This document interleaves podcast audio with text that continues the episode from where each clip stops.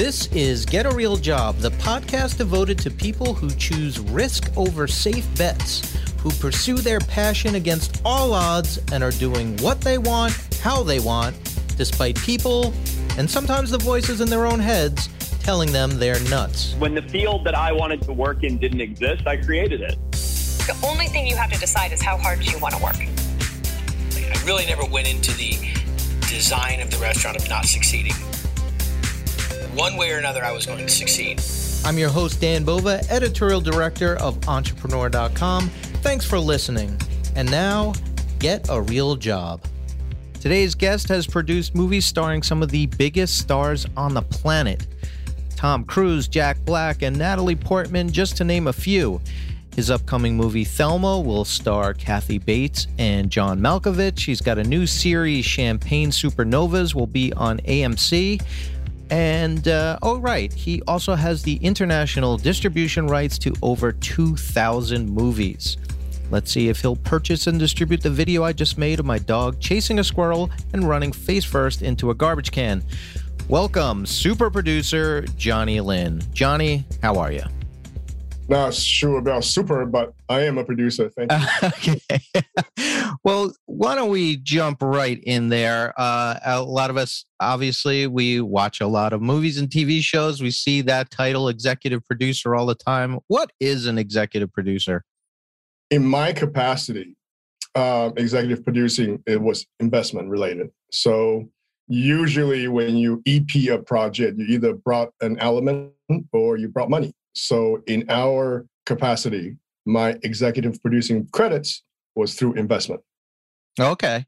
So how did how do you how'd you get on that path? How did how did you get into this world? Um, my father, when he was alive, he was a pretty prolific distributor and producer from Taiwan. Um, you know, I grew up in New Zealand. When I came to the States, he said, instead of getting in trouble, why don't you intern for me? Start reading scripts, going to film conventions and buy movies. So I started that way in the 90s as a teenager. And that's how I got into distribution first. But as I start reading scripts, I start falling in love with the you know aspect of making uh, movies. So when you are raising money or uh, get, getting investment for these movies, um, what's that process like? Does it start with you know, hey, this is something that's got Tom Cruise in it? Like, how, how do you how do you approach that? Well, you it, it's almost you never really have a chance to invest in a movie in Tom Cruise. It just happened that someone I was working with ended up with you know the rights to produce the movie. So he extended the offer to us, and we were able to participate. Um, really, it's through a network of um, uh, material sourcing. It could be from agents, managers. In my um, specific scenario, a lot of it came from sales companies. So, mm. you know, international sales company would come to um, distributor and say, you know, we have so and so in the picture. Would you invest to buy the rights for your territory? And a lot of the times, their opportunity to negotiate not just the distribution rights, but investment into whether they call it closing costs, uh, mezzanine financing, or equity. And is the is your side of the producing world as uh, have any as, as have as many ups and downs and twists and turns as we see in movies that talk about you know behind the scenes of producing? Is there a lot of craziness going on? Yeah, um, there's different types of craziness. It's you never you almost never get what you think you're going to get. Okay. when, when you invest in the film, you you picture I read the script this way, the movie's going to come out that way. Okay. Even if, even if, it does, it may not be released the way you think it would, because you're always de- depending on the next person to do their job. Right. now, specific incidents is we finance, invest in the film the movie ends up in a studio, and studio may have a different idea on how, on how to release the film, and, th- and there's always that push and pull. So can you can you talk a little bit about the you know distribution, the world of distribution? Obviously, it's probably changed quite a bit significantly in the in the past couple of years with the rise of streaming. How does that affect what you do? It affects a lot because our business started as a distribution company is mainly relying on the theatrical release to drive the revenue for all of the ancillary releases, which will be streaming, you know, back in the day, DVD, cable, and whatnot. And they call it free TV, of course. It's uh, free distribution for the, the regular networks. Um, if the movie doesn't go theatrical, the value technically it's being hindered in the ancillary market because you know companies like Netflix, Amazon, they'll never disclose to you what the viewership is. So you sort of have to guess and go by what a, what a publication is. So we don't know, you know, what what kind of driver for the value once it goes into a streaming service. And now, as a distributor, you can't release theatrically. You really only have a streaming servers locally or um, pay per view sort of download. So when that happens, the, the upside is literally gone. So and so, what do you? What, what what's what's the future of your business look like for you uh, as you kind of navigate this world? Well, I sort of transition into producing. Mm. Um, so between producing and distribution, we still do some distribution in China. Should China open back up again, you know that venue could you know bring opportunities to bring good products. And we think at the same time we should bring Chinese films into the American market. Right. So you know there were there are a lot of Korean made TV and also um, a theatrical that went that were really successful. We think the Chinese product can do the same. I think that may be a way to cross pollinate be, be, between the two countries and have China open up the market more to U.S. production. So, what what's your um, role in this uh, Champagne Supernovas? How, how are you uh, working on that? So, I came across the book something like I think five years ago. So, I read the book. It was amazing. I just thought, how come nobody ever told this story? So, we went after the acquiring the book rights, and shortly after, uh, AMC reached out and they said we have an amazing showrunner. And then Rolin Jones, um, Perry Mason, and also Weeds, Friday Night Lights. I sat down with Roland. Within five minutes, I knew he was the right guy. So he has it. It's so what? What is that? Just for people who uh, aren't uh, familiar with the book, what's it? What's it about? It's basically the story. I should I should say it's the convergence of rock and roll, drugs, and fashion in the '90s. So mm. you hmm. had the story behind Marc Jacobs, uh, Alexander McQueen, and also Kate Moss. So it's these three lives intertwined in New York, London, a little bit of LA. So all of the you know the characters behind the the fashion scene, the you know the rock and roll scene, and, and New York. So you you pick up this.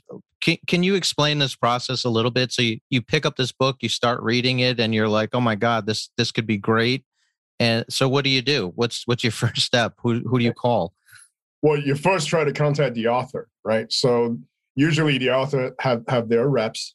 Um, so we contacted the reps and it just turns out the rights were, were available.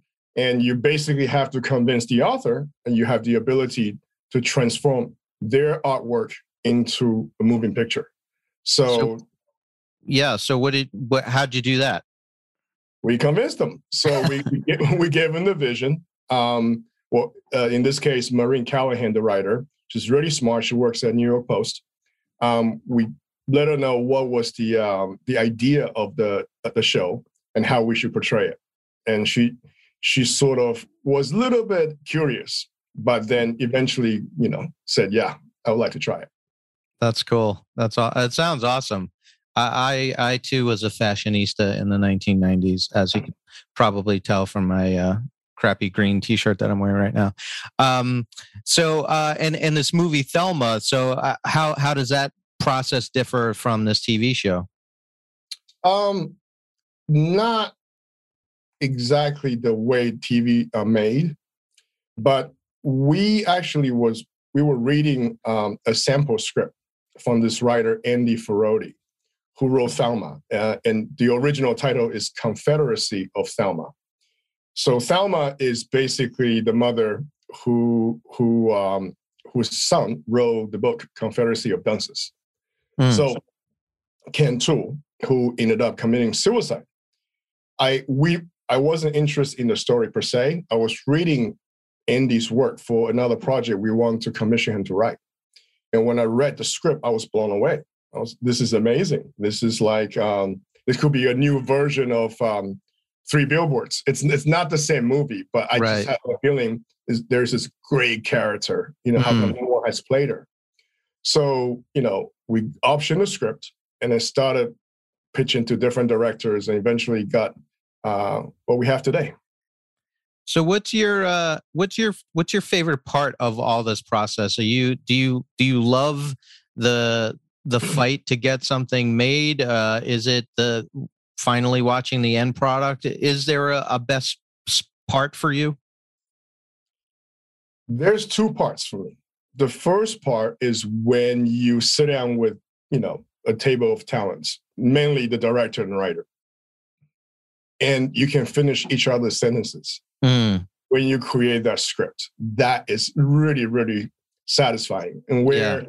we mutually validate each other's creative license and it's it's a collaboration. So, you know, the good ones usually don't steal the script and say that's mine. So mhm, it's, it's like everybody's, you know, pitching in for the same vision. right. So we, we're willing to sacrifice. It's not about the money anymore.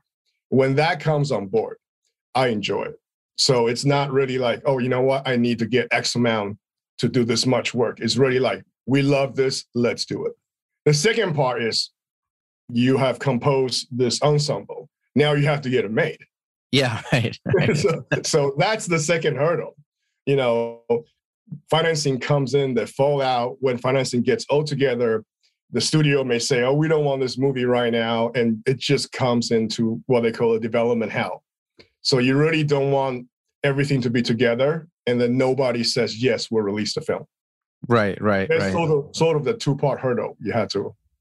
So are you is it in your line of work are there are there emergency calls like every 5 seconds or you- uh, uh, are things like do they get crazy sometimes?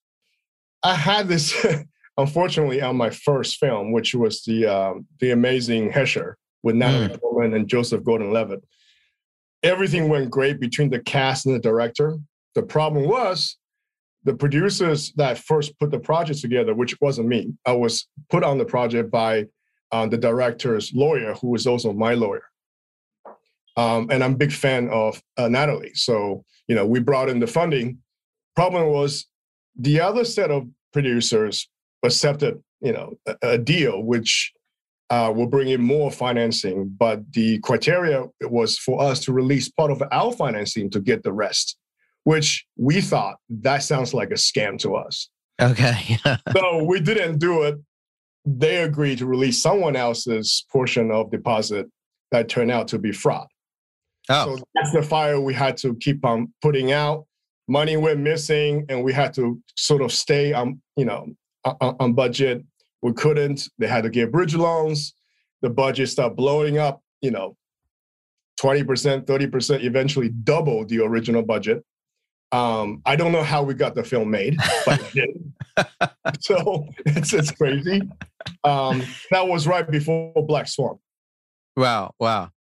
More coming up from our guests, but first, a word from our sponsor.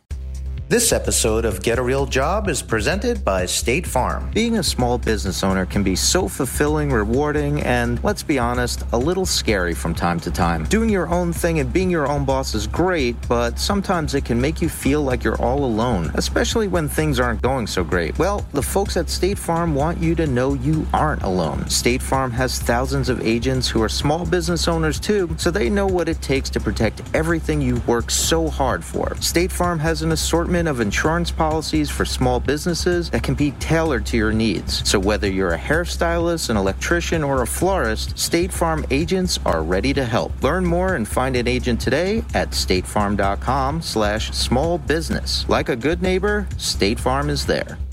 And our next sponsor. By now, you've probably heard all about cryptocurrencies like Bitcoin. You might even already be investing in them. But did you know you can invest in cryptocurrencies through your retirement account?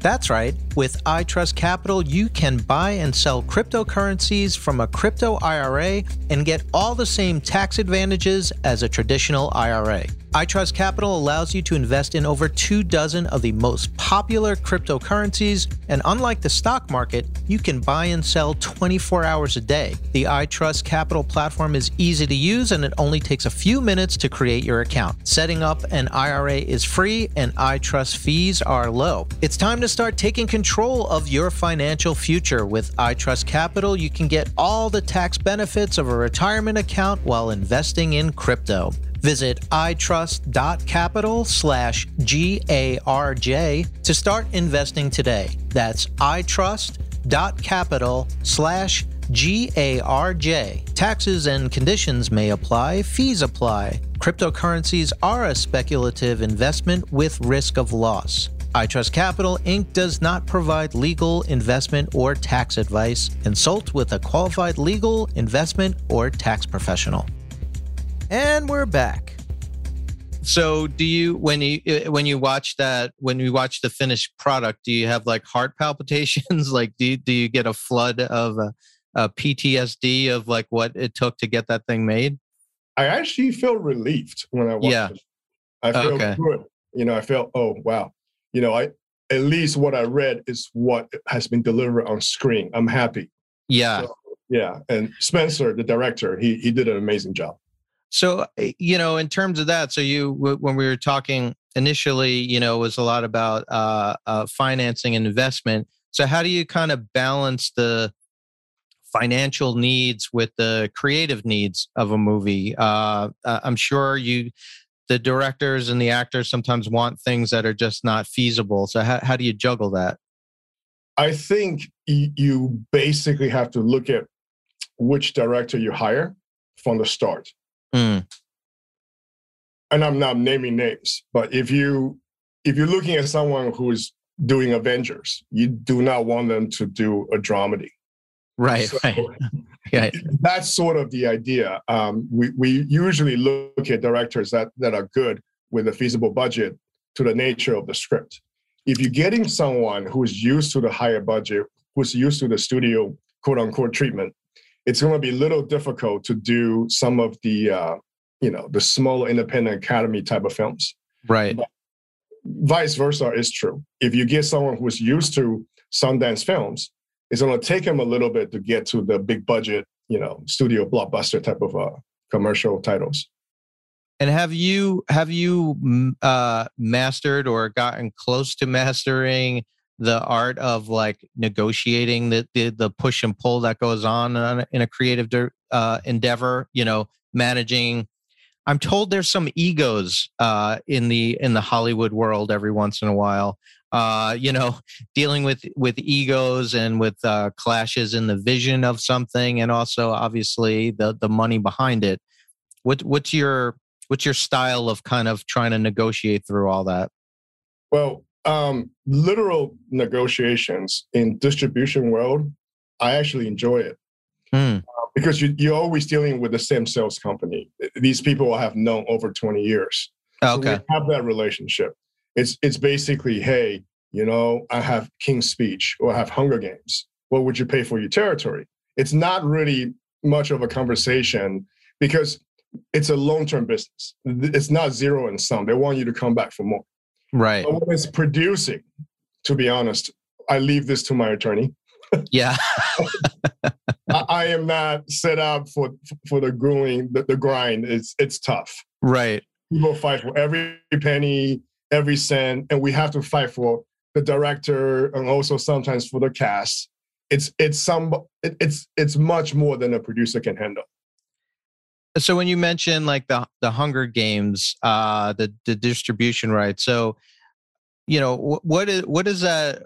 What's that like? What's that negotiation like? Do you start with a huge number and they start at a low number and you meet in the middle? Like how, how does it go? Or or is everybody pretty reasonable about it? I'm I'm pretty friendly with the team, so um, it's funny how I did it. Was I got a text message? Hunger Game is ours, as you know, it's coming, and this is right before I believe uh, Toronto Film Festival. And then the text message sa- say something like, "Would you rather just have a good drink with us, you know, in in, in Toronto, and we close this before the market start?" So this is our bottom line. What do you think? And I realized it's Hunger Games. Yeah. It's something that I would pay a lot to close. Right, right. I looked at it. I just whether I, I asked my partner, look, it, it's a take or not take. It's not a negotiation because you don't want to negotiate with someone who has got a movie, you know, that you really want. Right. My partner says, that's that's great. Go for it. So we just took it. And uh, uh, I'm going to guess it worked out for you. yeah, quite well, quite well. That's awesome.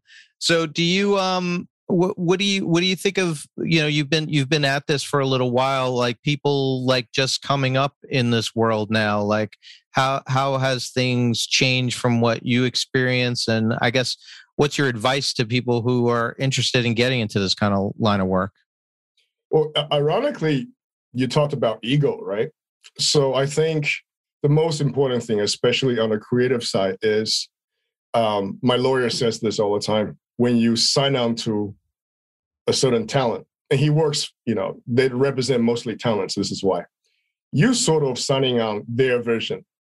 Your job is to make sure you bring out the best of their vision mm. and hmm. also give your input to a certain extent. But remember, you are not a director, you're not the writer, you are the person that put them together. So if you come in with that mentality to say, I'm here to serve, to bring out the best vision of you guys. And I think that would be that that would be the advice that people should take. That, um, that's a, great. A lot of times I, I read amazing scripts that's never made. It's because the producers or whichever right holder, at, at times it could be the director themselves, that held on to their vision so hard they wouldn't let go. They wouldn't incorporate other people's uh, ideas and, and, and, you know. Mm. good movies are never made and uh, how do you it, it, you know you you you started off interning i think you said or or as assistant like is that still the way to go? Uh is that that's uh, learn from the bottom and work your way up? I think so. You know if you if you go intern for someone who's really capable who has an amazing network um it's the network that really counts right um, right. by knowing to, to how to do something without a network is sort of having the fork without a knife. So, you know, you you you can't cut the steak steak that way, right? So I think, you know, it, it's both. You need someone that really knows how to how to execute, not just have an idea, but also, you know, encompasses a great network. That's great. That's that that's awesome advice. Um, so when should we be on the lookout for for Thelma and Champagne Supernovas? Um, Champagne I believe uh, they are finishing the Bible. Uh, don't quote me, because that's that's showrunner's job. Okay. But um, there's no timeline for this. You know, you asked me. I hope next year. Right. Um, right. I'm not too sure when, but Thelma. Right now, we are looking at a shooting schedule around fall, depending on mm-hmm. availability. There's still a few members to cast into the film. Again, do you ever get to cast yourself? Do you uh, have uh, cameos in the background? Do you uh, walk through a scene? No, no, no, no, no. That's not my job. Yeah. awesome. So we are, you're we're talking. You're in Paris right now, so I'm I'm very jealous about that. I'll, I'll let you get back to your croissants or whatever is going on there. But uh, really, uh, really great talking to you, and then learning all about all this behind the scenes stuff. Yeah. Thank, nice talking to you. Thank you for having me. All right. Have a great day. Bye. That's our episode, folks. Hope you enjoyed it. Get a Real Job comes out every Tuesday, so be sure to subscribe to us on iTunes, Stitcher, Google Play, or wherever you harvest your favorite podcasts. Leave us a review, give us a share. Don't make me beg people. Go to entrepreneur.com for new episodes of this and to listen to our other great podcasts. Thanks.